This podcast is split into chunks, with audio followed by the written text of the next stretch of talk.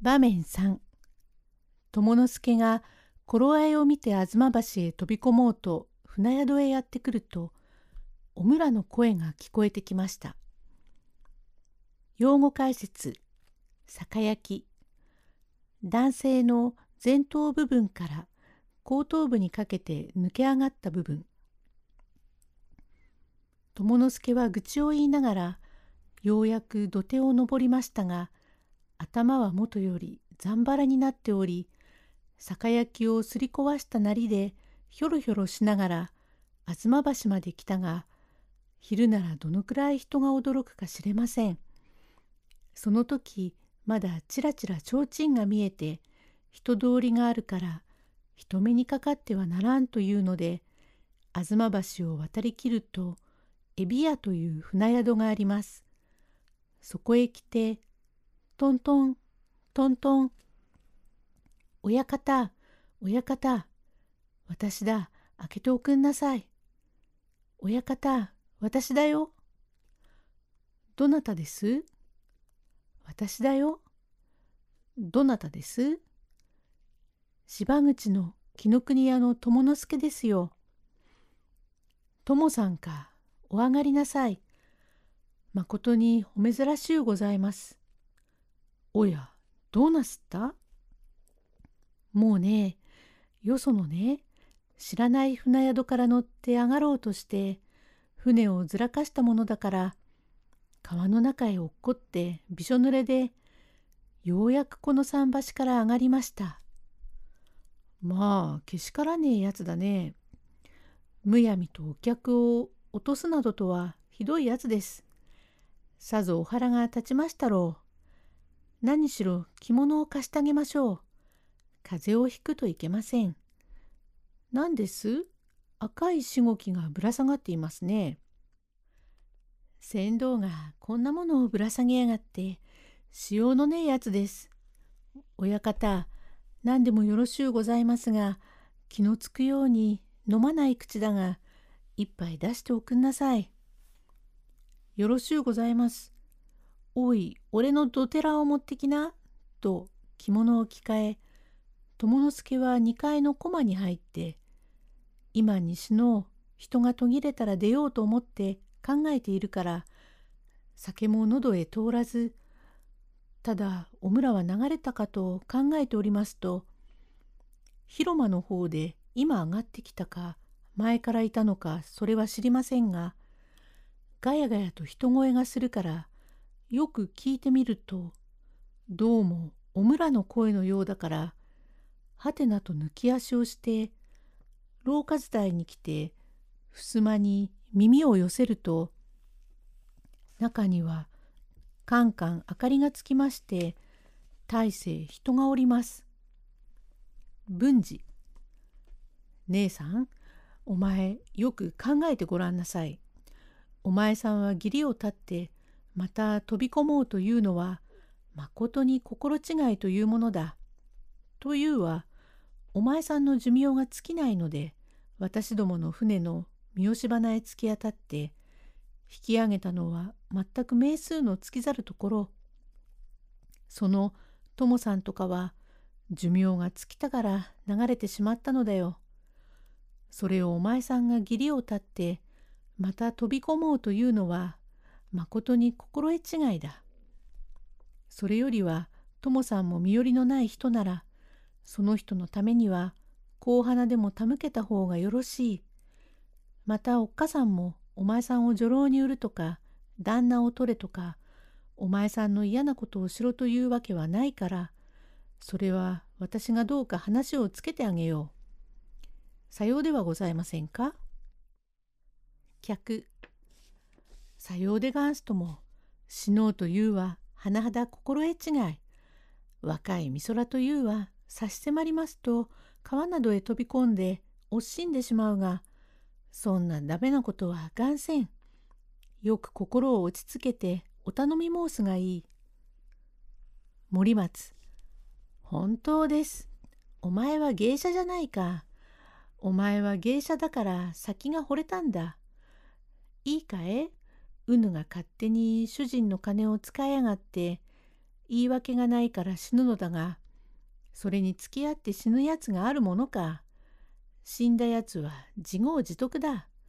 お前は身の上を旦那に頼んで、決まりをつけてしまって、後へ残って死んだ人のために線香の一本もあげねえ。うんと言ってしまいねえ。旦那に任せねえ。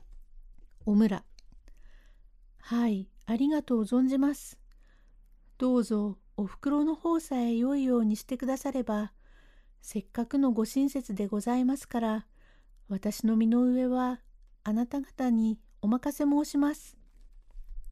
というのが耳に入ると、友之助は怒ったの怒らないのじゃない。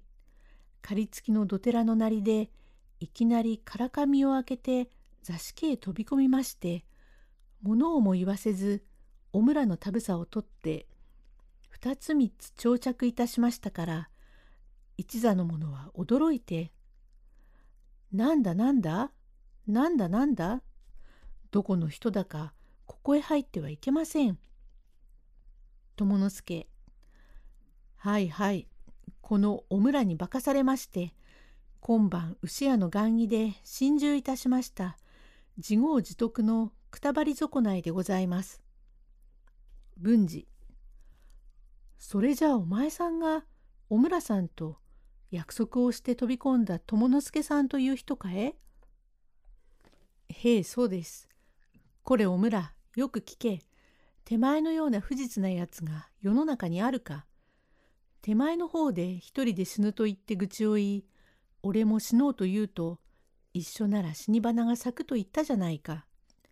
俺は死に遅れて死にきれないから、ようやく土手へ上がって、吾妻橋から飛び込もうと思ってきたところが、まだ人通りがあって、飛び込むこともならねえから、このエビ屋へ来て潜んでいたから手前が助かってきたことを知ったのだ。もし知らずに俺が吾妻橋から飛び込んでしまったらてめえは後でこの方に身を任せて線香一本で義理を立てる了見だろう。そんな不人情と知らずに多くの金を使い果たして実に面目ない。文治まあまあまあ待ちなさい。しばらく待っておくんなさい。どうか待ってください。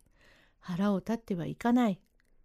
お村さんはお前さんが死んでしまったと思って義理が悪いからぜひ死のうというのをわしがいろいろと言って止めたからで決して心が変わったというわけではないから落ち着いて話ができます。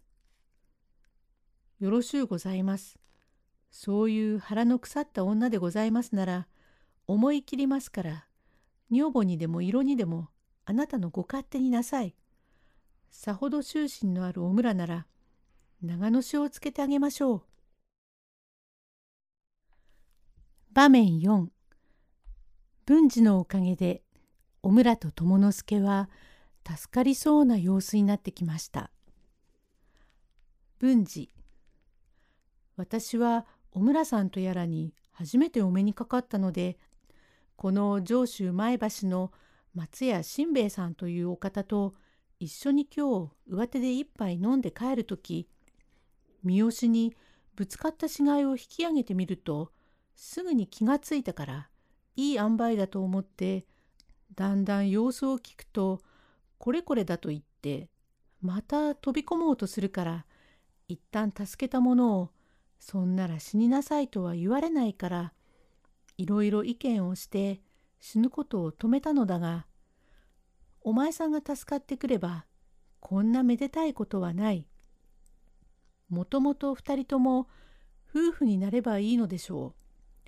私が惚れてでもいると思われちゃ困りますが、うちの一軒も持たせる工夫をしてあげましょう。そうしたらお前さんの疑りも晴れましょう。へえ、それはどうもありがとうございます。この方は本庄の剣術の先生かえ？おむら。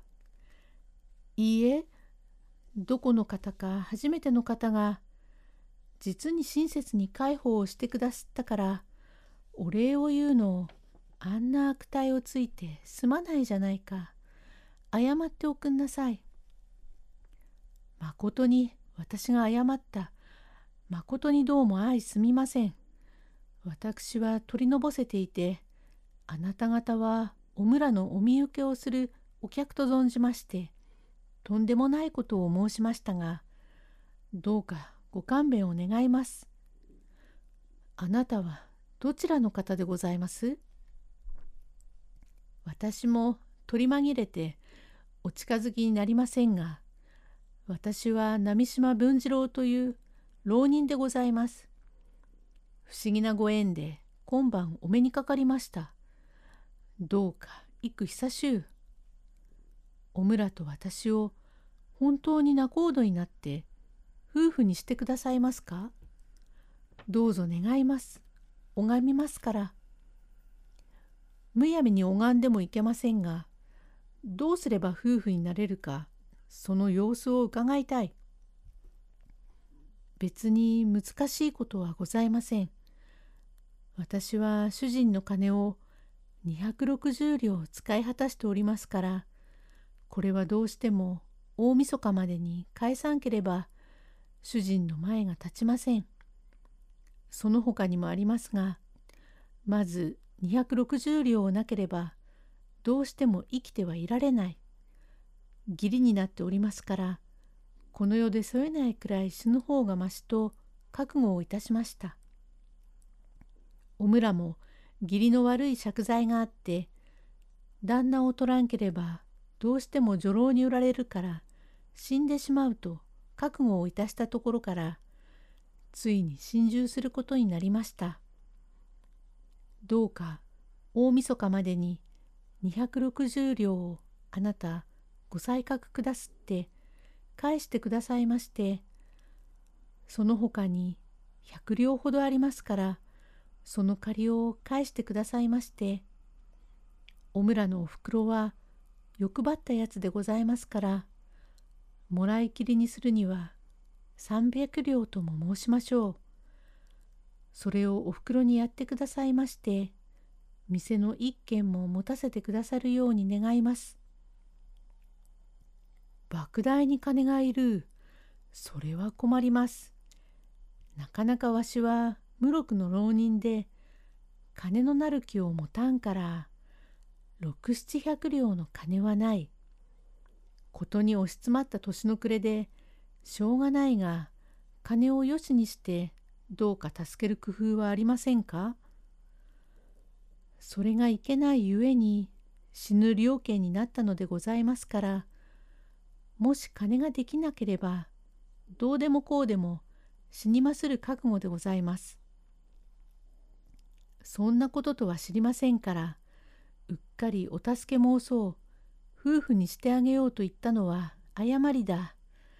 とんだことをしましたね。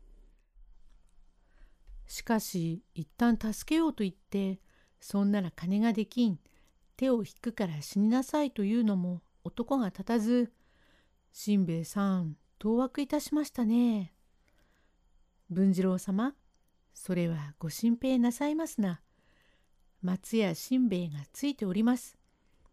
二人には何も縁はねえが、あんたには何であの成平橋で侍に切られるところを助かった大恩があるから、お礼をしてえと思っても受けないから、なんぞと思っていたところ、いい幸いだから、金づくであんたの男が立つなら、金を千両出しましょう。